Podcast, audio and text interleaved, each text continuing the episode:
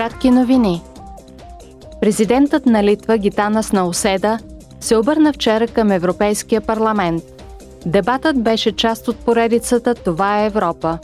Литовският президент сподели вижданията си относно настоящото положение, предизвикателствата и бъдещата посока на развитие на Европа. Той се изказа в подкрепа на присъединяването на Украина, Молдова и държавите от Западните Балкани към Европейския съюз. Istorinė patirtis rodo, kad efektyviausias būdas plėsti Историята показва, че най-ефективният начин за разширяване на пространството на мир, стабилност и просперитет в Европа е и ще продължи да бъде по-нататъчното разширяване на Европейския съюз. Относно войната на Русия срещу Украина, Науседа каза Turime stiprinti sankcijas Rusijai tol, Трябва да засилим санкциите срещу Русия, докато тя спре бруталната си война срещу Украина. И трябва да гарантираме, че на отговорните за престъпленията, свързани с агресията, ще бъде потърсена сметка. При откриването на пленарното заседание в Страсбург, председателят на Европейския парламент Роберта Мецола прикани евродепутатите за минута мълчание памет на жертвите на корабокрушенията в Средиземно море и на влаковата катастрофа в Гърция. След като през последните няколко седмици много хора загубиха живота си в морето, Мецола призова всички страни да предприемат мерки за справяне с този проблем.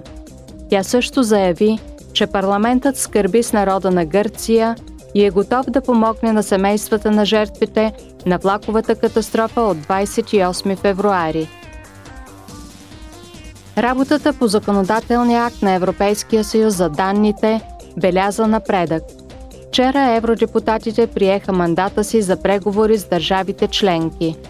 Актът за данните определя нови общи правила за това, кой може да има достъп и да използва данни в Европейския съюз.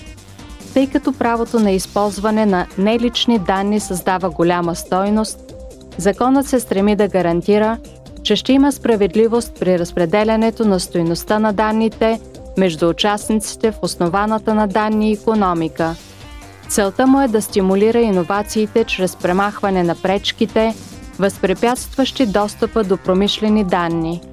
В пленарната зала Тиери Бретон, еврокомисар по въпросите на вътрешния пазар, заяви Avec le Data Act, nous structurons euh, une économie de données innovante, ouverte. С акта за данните ще структурираме иновативна, отворена економика за данни, но тя ще бъде отворена при нашите условия и в съответствие с нашите ценности. Това означава, че обръщаме особено внимание на правата.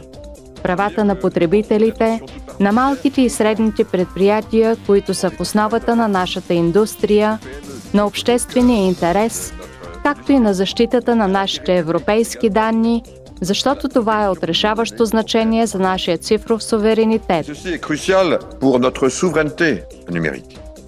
Законът ще допринесе за създаването на нови услуги, по-специално в областта на изкуствения интелект, където се изискват огромни количества данни –